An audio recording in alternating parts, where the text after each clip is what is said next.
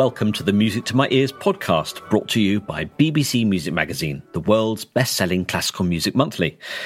This week, we're speaking to the English conductor Nicholas Collon, founder of the groundbreaking Aurora Orchestra, about his musical loves from the Bach piano pieces he learned as a child to chamber masterpieces by Mendelssohn and haunting English choral works.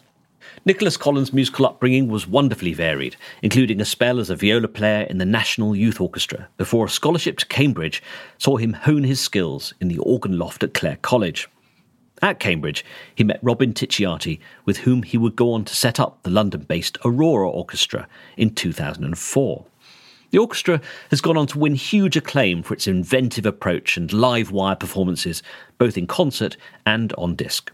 Its performance of Berlioz's Symphonie Fantastique at the BBC Proms, played entirely from memory, was one of the highlights of the 2019 season. Nicholas talked to BBC Music Magazine's deputy editor Jeremy Pound over Zoom in the mists of lockdown, and shortly after the Aurora Orchestra had released Music of the Spheres, its new disc of works by Mozart, Dowland, Adès, Richter, and David Bowie. Right, I'm here with with Nicholas Collon, and we are currently mid lockdown. I'm I'm calling from from Cheltenham. Where are you at the moment, Nicholas?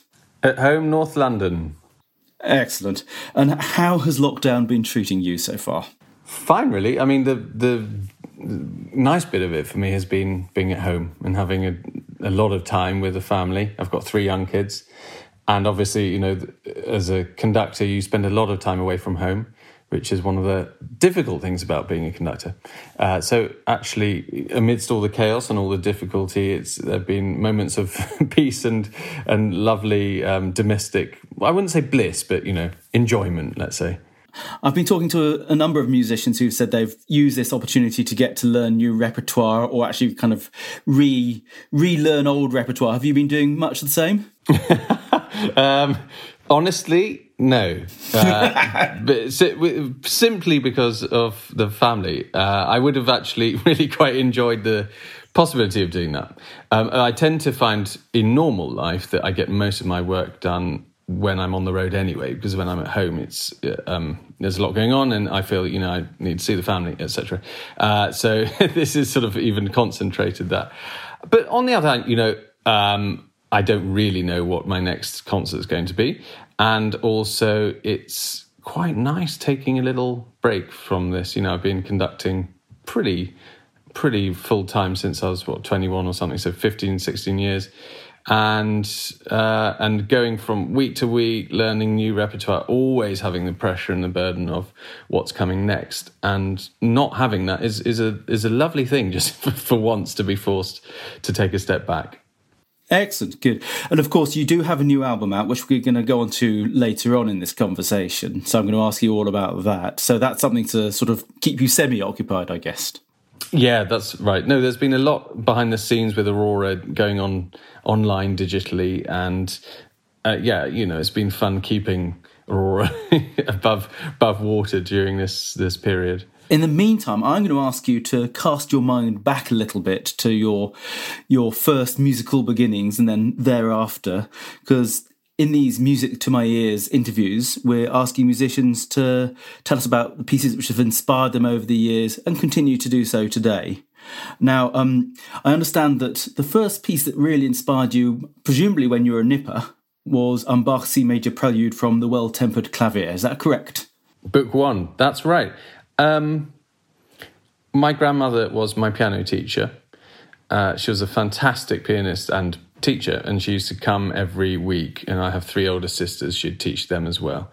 Um, every Wednesday, she would stay, and uh, I suppose even when she was teaching my sisters the piano, which was before me because they're older, um, I you know used to have many times listening to her play, practice, teach, and it was wonderful. Um, I remember particularly, it's just one of my first memories. I don't know, I must have been four, five, six, something.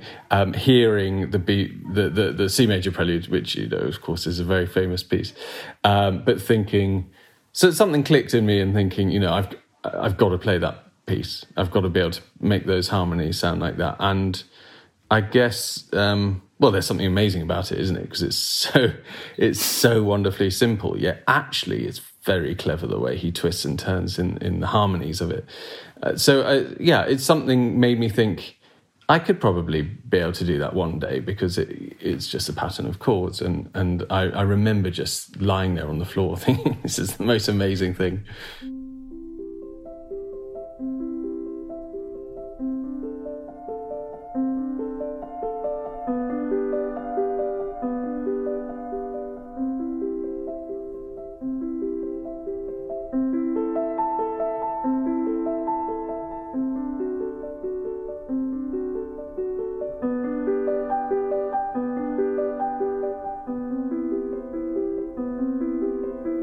Now, there's a kind of whole generation of pianists, or not actually just generation of musicians who have started playing the first C major prelude, and then they've gone on through the book working on the preludes and kind of leaving out the fugues because they're a little bit more tricky. Were you one of those?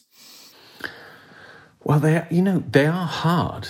These pieces they really are tricky, and and and I spend quite a lot when I do have a few minutes. I sit down and play um, a bit from the well tempered clavier because it's really good to keep your fingers in in trim order and you know every key, understanding all the keys, and they're so they're, they're so amazing and so wonderfully clever. Uh, no, my grandmother insisted on learning, you know, bits of everything and exploring the dark keys as well, so you don't just get the tricky stuff. But I remember, you know, on my own sitting on a piano stool and trying to get through sort of whatever C sharp minor and ooh, all these double sharps and God, getting so frustrated. But um, but it's worth it somehow, isn't it? I mean, I've, I've certainly not learned them all. I was about to say, worth it for you because you can probably play them all. And some of us kind of got stuck fairly early doors, to be honest with you. well, no, I, to be honest, no, I don't think I could play them all. Um, there, there are some that would be beyond me, probably. Yeah. Even to this day, excellent, good. Did you feel from uh, very early on that you were likely to be a musician? I didn't view it in those terms. I viewed it in term, nothing else ever occurred to me. Put it that way. So I never thought, oh, I'm probably going to be a musician. I didn't even think about it, to be honest. So I must have just known that I was going to do that. It didn't even really occur to me what that would be as a job or as a lifestyle. I just sort of knew I was going to do music. I have no idea why. I mean, I was very fortunate to be uh, brought up in a musical household and, and taught music from an early age. So yeah, I always had that that sort of advantage. Um, but uh, no one pressurized me into going into music, and my three sisters have done completely different careers. But for some reason, it it was all I ever wanted to do. I understand that you also played the viola as well as the piano, and of course, later on the organ, which we're going to move on to as well. Um, were you a, a, good viola player? Are you a very good viola player? Um, I'm not anymore. I, have actually started playing the viola very small amounts after a hiatus of about 10 or 15 years because my son's learning the violin. So it's quite nice to play along with him. I mean, I was, I was all, all right. I played in the National Youth Orchestra. I played lots of chamber music. Um, I, I suppose if I hadn't ended up as a conductor, the one thing I did want to be was a viola player in a string quartet or playing chamber music. Um, that's probably you know, that was the nearest um, side avenue. And when did the organ playing start? Around the same age as the viola. So I, I turned from violin to viola about thir- age 13. Uh, I think I started the organ when I was 14. Um, so it was about the same time, yeah, that I expanded the the arsenal. Excellent. And did you sing as well, or is it were you always just an instrumentalist?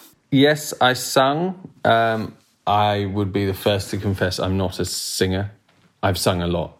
Make of that as what you will. Um, you know, I don't have a particularly beautiful um, natural voice. I, I, suppose I'm able to, you know, sight read and um, sing right pitches, and I sang a huge amount in choirs. Uh, I actually sang for a couple of years, which was quite useful when I just left university in a close harmony group. We did lots and lots of concerts, and um, you know, after dinner engagements and all that kind of thing. And that repertoire is brilliant and, and great fun and actually incredibly good for musical training. You know, it's just like chamber music in that way. Uh, so um, I've I've loved singing. Yeah, it's been a big part of my life. Now, of course, what what is what voice are you these days? A sort of baritone, tenor, bass, bass, bass, and and I did used to sing quite a bit of countertenor in my oh, right. close harmony days. Yeah. Now, kind of following the timeline along, um, eventually your your organ playing and your academic prowess took you to Cambridge, um, where you're an organ scholar at Clare College, Cambridge. I understand. And now I'm working this out and thinking about that must have been with Timothy Brown as the director of music there at the time. Am I correct about that? That's right. How how was your time at, at Clare? Was it presumably very enjoyable? Oh, it was a whirlwind. I mean, when I think now for all these poor students at the moment who are having a great swathe of their time cut out of university, it's tragic, isn't it? Because all it is is is an eight week term. it's, it's, nothing, you know. And yet, um, it's a defining moment of of well, certainly of my life. It was of many people's lives, and it's it's hardly anything in terms of time, but the days are so concentrated. I remember, you know, getting up very early, going to bed very late, practicing the organ until two a.m. in a fever of of, of terror. I'd have to play certain things in evensong the next day, getting up, doing a piano quartet practice, trying to conduct something at lunch, pretending to do an essay. I mean, it was just, it was sort of horrendously busy, actually, if I look back on it. Um, but an amazing time, yeah. I want to go on to your next choice of music, which you're going to talk about, and that's the most memorable concert you've ever you've ever been to. Can you tell me a little bit about that? it's a funny choice. I mean, there are plenty of of stellar quality concerts I've been to. You know, ones that stay in the memory, like a Berlin Philharmonic prom or whatever. Um, in truth, I cannot remember who was performing, but when I was about 14, watching um, my favorite piece as a teenager, which was the Mendelssohn Octet for Strings in the Cambridge Summer Music Festival, which my aunt ran. So I used to go and watch quite a lot of concerts there every every summer when I stayed with my grandmother learning the piano. Um, and I, I, am afraid I can't tell you who the performers were, uh, but I just remember thinking. Wow, this is, you know, I, I longed to see that piece in the flesh because it was one of my favorite things that I grew up on. Uh, and it was so exciting. And I just remember being knocked off my feet to actually hear it live. So it's stuck in my memory. Excellent. And did at the time, because if you were 14 at the time, you were just two years younger than Mendelssohn was when he wrote that piece. Did that sort of kind of were you aware of that at the time? Think I've always been. Uh, that's the problem with Mendelssohn and Mozart and Schubert. I mean, I'm now older than Mozart and Schubert were when they died, of course. Um, uh, yeah, no, you have a, an unbelievable sense of what. Uh, how did he do that, Mendelssohn? It, you know, that and the other early pieces. It's it's an astonishing work of originality, isn't it? As you say, and it wasn't just the one piece at that age. It's this kind of this whole stream of works of genius written within his teenage years. It's sort of slightly sobering. It really is, yeah.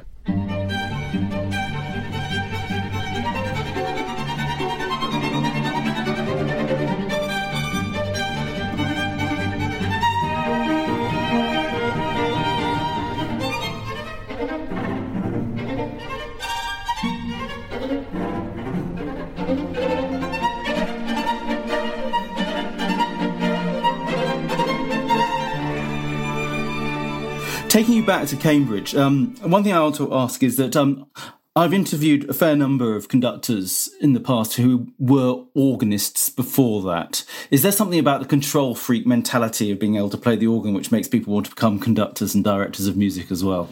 The thing about the organ that appealed to me, I loved the instrument actually. I loved um, elements of playing it, but I I did use it as a vehicle towards being a conductor, and and you know I was given the advice when my well I was probably 16, 17 that a really good route to being a conductor was via being an organ scholar, where you get to conduct the choir, you're um, you know you're advancing. Uh, certain areas of musicianship that are really important, such as your aural training and being able to hear and sing and whatever.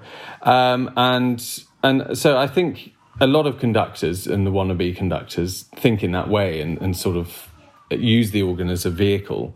Uh, I, I knew I was never going to be sort of trapped in that world. It, I, I, didn't want to be uh, stuck in the world of choral music or indeed church music um, or as an organist at all. It was for me, it was a vehicle to, to a, a later route as a conductor.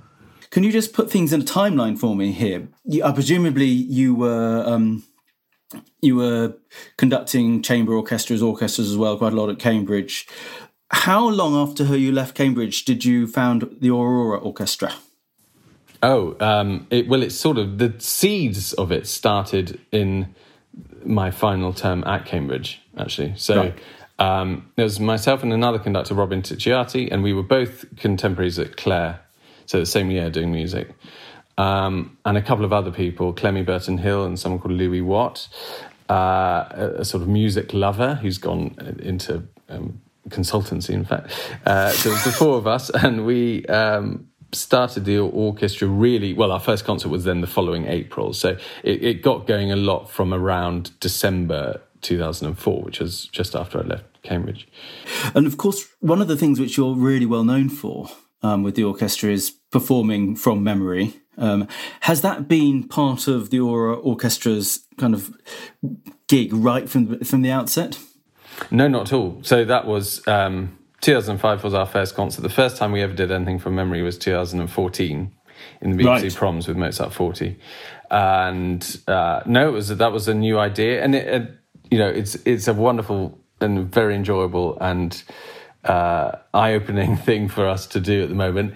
It's um, it's only a part of what we do. You know, it's probably a third of of the concerts we give involve that element.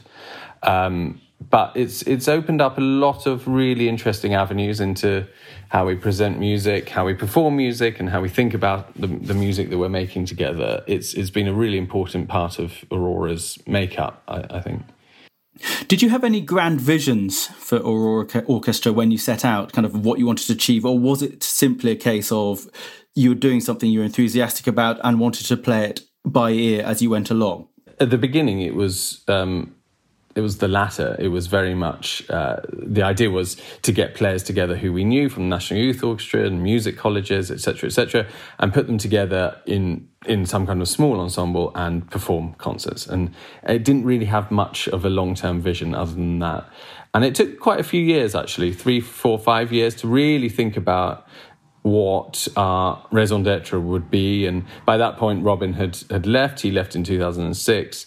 Um, and it made more sense anyway, perhaps having one person and one vision uh, to, to move it forward. And, and I suppose, um, you know, we really had to think about why we should exist in this very crowded market. uh, you know, London's got a huge amount of chamber orchestras and orchestras and and and we wanted to be able to make our own mark and do our own distinctive thing. If you're enjoying the music so far, do head to this episode's Spotify playlist, where you can find complete performances of all the pieces discussed, as well as some bonus tracks. You'll find the link in the podcast description.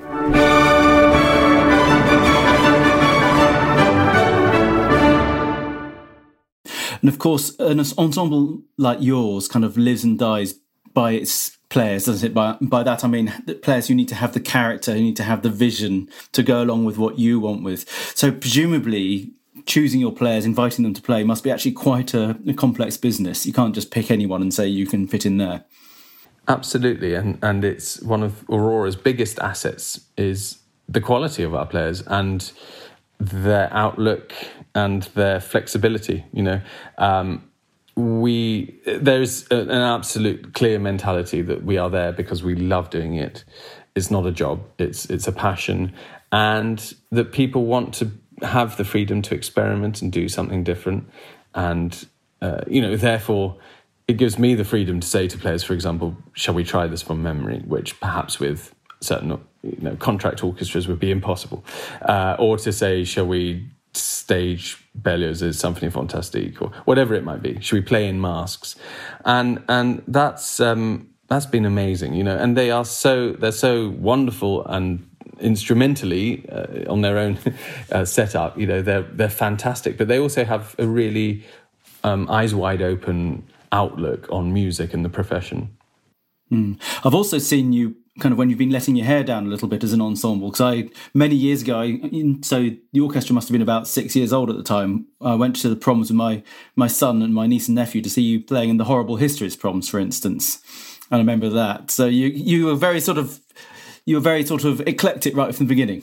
Yeah, that was great fun. That was actually one of the best proms we've ever done. it was it was so much fun, and I think um, horrible histories actually taps into a, a strand that is very important to us, which is um, uh, the idea of uh, using music as a tool to uh, open up um, everybody's ears, cross generation, general. How do you say that? Intergeneral. I can't even say it. Intergenerationally. there we go. Um, very good. thank you very much. Uh, and Horrible Histories achieves that in a fantastic way, doesn't it? It's not patronizing. It's um, interesting to both old and young. It's funny, it's amusing, it wears its heart on its sleeve. All those things that we've enjoyed doing ourselves, being emotional and and um, standing up for music. You know, being a, a, a, sort of standard bearer for it, waving the flag for it, and and that's um, that. Yeah, that's part of the message that we want to get across. That music is just fun. Like you know, come to a concert for fun. Come and enjoy this um, entertainment. Mm. Now, I'm going to take you back to um, one of the pieces which we want to talk about for this interview.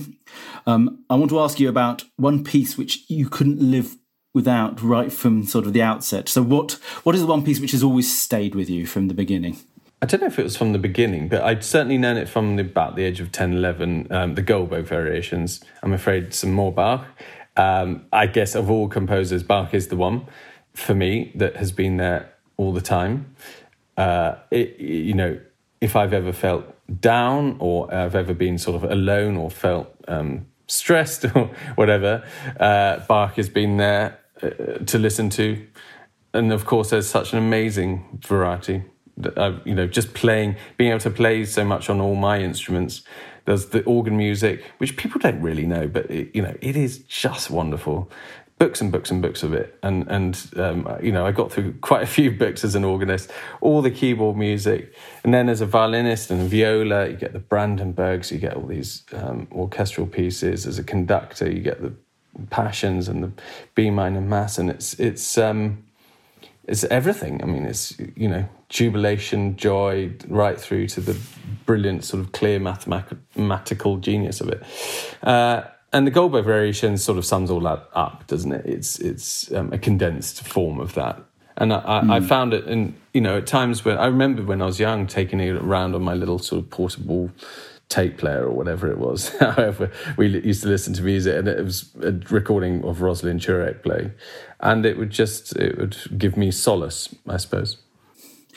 And and you've stuck with Rosalyn Tureck ever since. Is that because it's the kind of the first one you heard and that sort of lodged with you, or is it still the the recording which you would always always choose? Yeah, uh, it's interesting. I mean, now I've listened to it again. It it's there's elements of it, of course, that are quite old fashioned. Um, but I have to say, she was. I mean, because of course she played it on the harpsichord and the piano. She has just a remarkable and pure sense of character. I, am really not into Glenn Gould playing Goldberg variations or much Bach, to be honest. It just doesn't is is not for me. Um, I loved uh, listening the other day to Igor Levit's. Um, I think it's new. Is it new or quite new recording? I think it's fairly new. Yes. Uh, yeah. Wonderful playing. I mean, that is glorious, uh, and that's up to date. Bach playing. but what yeah. Rosalyn Tureck was achieving was um, when did she record it? I suppose eighties or nineties or something. Uh, it was um, it was really outstanding playing.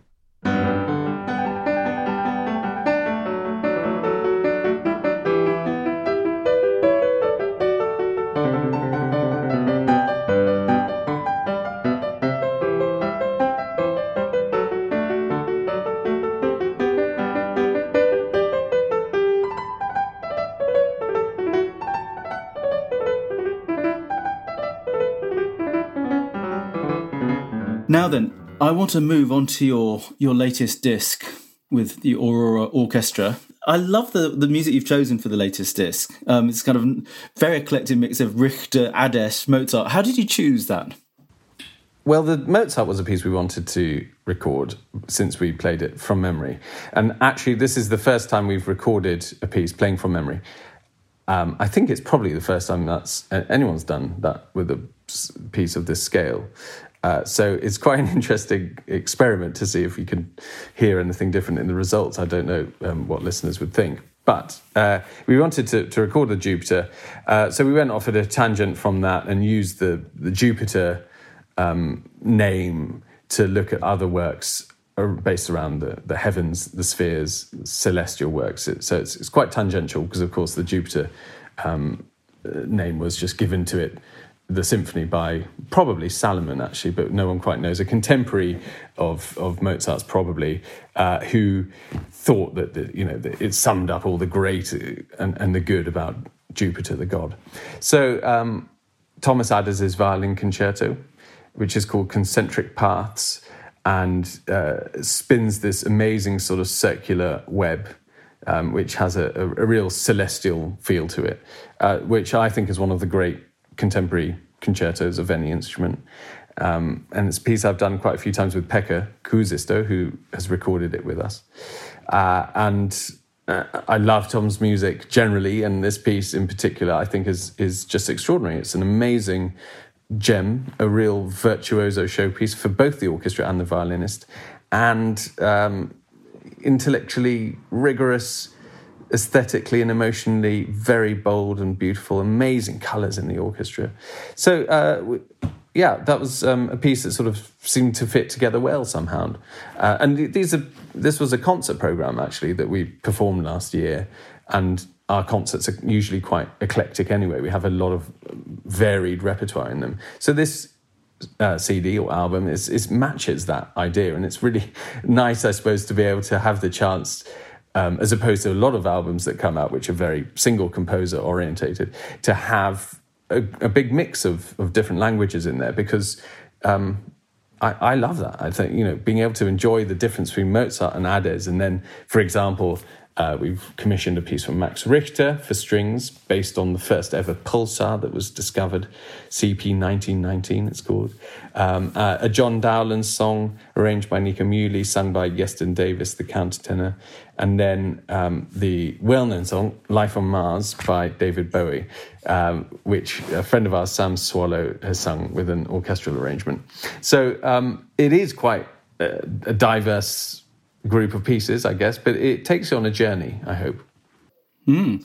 So just, I'm fascinated by the idea of recording something by memory in the studio because um, I can see why you do it when you're performing live because you can getting rid. I've seen this firsthand. At the moment you get rid of the score and you get rid of the music stands, the bond between you and the audience is so much greater, and it's that you can really palpably see the the connection. Um, what was the thinking of doing it in the studio? Well, we had just um, played it in concert for a week, I think five times. There's no way we were going to go into the recording studio and say to people, right, stick up your music stands, open your music. It's actually very distracting playing for music if you're not used to it. Um, and all the players said, no, no, no, no, no, no way. Um, we want to play exactly like we've been playing. Of course, um, that made total sense. And um, it does it, I mean, it was a real experiment. It's it's very tiring actually because you normally do like six hours of recording in a day, and doing that playing from memory is is accessing a different part of your brain you can never turn off, and uh, it's rather exhausting. We did we did bigger takes, longer takes. Actually, very few edits in comparison to normal um, recordings. I think you'll find. Uh, and that's because you know you don't want to stop and start and, and and they're playing at such a high level of concentration anyway that it just gets that sweep, and that's I think I think that changes the sound of what comes across. We stood up, um, apart from you know the chatting in between takes. We were standing up like we perform. Uh, so I think it has more of a sense of performance to it somehow. Somewhere in between a normal studio recording and, and a performance, and um, that's what I wanted to get because you know we all love the live performance, yet we go into a studio because sometimes the live performance has too many coughs and um, split or notes and out of tune first violins, and we want to tidy all that up. So it's it's it's a mixture of the two, isn't it? Yeah. Uh, how, is there a limit to how how long a piece you do by memory? I mean, because you take you've done the Pastoral Symphony, which is five five big movements. How how how far would you stretch the learning by memory thing? Well, we did uh, Symphonie Fantastique last year in the proms. Yeah, that's an hour. Yeah. Um, so there's not that much music that, we, that, exists really that's that memorizable uh, beyond an hour. I mean, you can do anything if you if you if you really want. I'm sure there's some music that's that's not very easy to memorize, um, but that could be ten minutes long. I mean, I, I, bet a piece of John Adams or Steve Reich is harder, um, or you know I, I, think you're right. Length length actually is the chief factor of memorizing people in the, the orchestra say it's all about how long the piece is very basically. But um, having said that it, it's surprising. It's not always at all obvious what the difficult music is to memorize. A, a lot of people would say that brahms's first symphony was the hardest that they've done. It's like the equivalent of pianists saying that sometimes music which sounds easy doesn't fit that well under the fingers, and sometimes stuff which is devastatingly difficult to listen to, if you sort of mean, actually fits really nicely under the fingers. It's not always as you'd imagine it would be. totally. And the stuff, I mean, in a, in a way, the Berlioz work quite well because um, all the things like uneven phrase lengths are actually, in a way, um, easier, sorry, to learn than uh, stuff which is really similar to, to, each other. So the hardest things to learn are, um, well, people found, for example, that the inner parts in Brahms' First Symphony very chromatic, very pe- repetitive, but um, always slightly different, and that's that's the real mind number. I can understand that. Brilliant. Right. Finally, I want to take you on to the final bit of listening for our podcast, and this is I'm fascinated by this because um, I know what it is already. Um, now. I'm also delighted because um, I'm going to tell the listeners what it is. It's Harris's Faire is the Heaven and Bring Us, O Lord God, which are both um, choral anthems, but they are both unaccompanied, which, as you're an organist, I'm rather pleased to hear. So, why have you chosen these? Well, I loved singing in choirs, and I did so from the age of 13, really. Um, these are two very beautiful pieces, probably only known really within the, the slightly niche choral and church music world. I think you, if you went to a lot of orchestral musicians and you said, Do you know these anthems? they'd probably say no. Um, there is a, just a wealth of choral music, isn't there? And church music that is um, unknown by so many people and is wondrously beautiful. These are just two examples. Um, so if I think sometimes about the music that I need to listen to when I'm at home or on my travels or what it might be, it's um, it's less likely to be Mahler five than it is late chamber music or choral music because I find that um, well, A, it's a sense of nostalgia uh, for other areas of my life, and B, um, it's a sound that I want to listen to. I'm not convinced I want to listen to Mahler 5 all day long, um, but I can I can listen to uh, choral music for a good long period. You know, I can stick on a disc of Tallis and then a disc of 20th century an- anthems, and then uh, I could listen to late Fauré chamber music and Schumann chamber music and Beethoven. For, you know, for a long, long time. Um, and, and, and in a way, those were my early loves, I suppose. Uh, I I think also you know, I was an organist and I was a choir conductor and I loved singing in choirs. And um, although, uh, I mean, and increasingly so, uh, I'm, uh, you know, an atheist who doesn't particularly believe in um, the rituals that I was singing about or conducting. Uh, I think there is an unbelievable beauty to the service of evensong and more generally to what goes on in churches and cathedrals across the country. Um, and that was a really important part of, of my growing up actually was the space and um, beauty and tranquility that i used to find in those um, services and rehearsals and working with choirs even though as an organist sometimes there's nothing more stressful in my life than playing playing a church hymn. Um, but uh, on the other hand sitting there and having the time to stop. You know, I did all of this, of course, before iPhones were invented, so I don't even know what it would be like now. But it, it was a wonderful way to um, spend time, and and the act of communal singing is just unbelievable. I think it's it's. Um, there's so many people in this country, of course, who enjoy that, and, and at an amateur level as well. And uh, we know, all of us, what that releases in, inside you uh, as as a person. It's the, the communal act of singing, and I suppose at the moment uh, it's with sorrow thinking about what coronavirus is doing that. You know, we know that there are issues with singing and what that can do with, with the spread of coronavirus, and, and hoping that, that that gets back to normal and is supported in this country because it's it's um, there's a backbone of people who really need to sing together.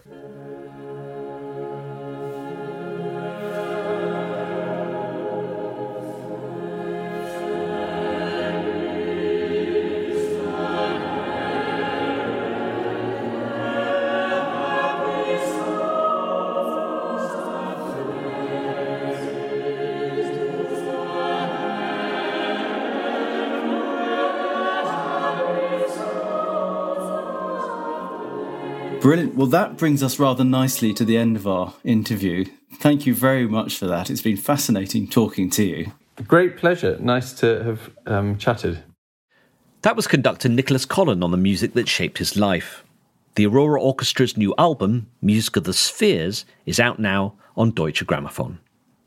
We hope you enjoy this podcast from the team at BBC Music Magazine. Tune in next week when we'll be speaking to another musician about their musical passions. Do let us know what you think of this podcast by rating and reviewing it wherever you've been listening. And do subscribe. If you want to find out more about BBC Music Magazine, we're available in print and in various digital formats, or you can visit our website, classical-music.com, where you can read all about the latest musical happenings, read thousands of reviews, and a good deal more. Thank you to ACAST for hosting this podcast, and to our producers, Ben Newitt and Jack Bateman oh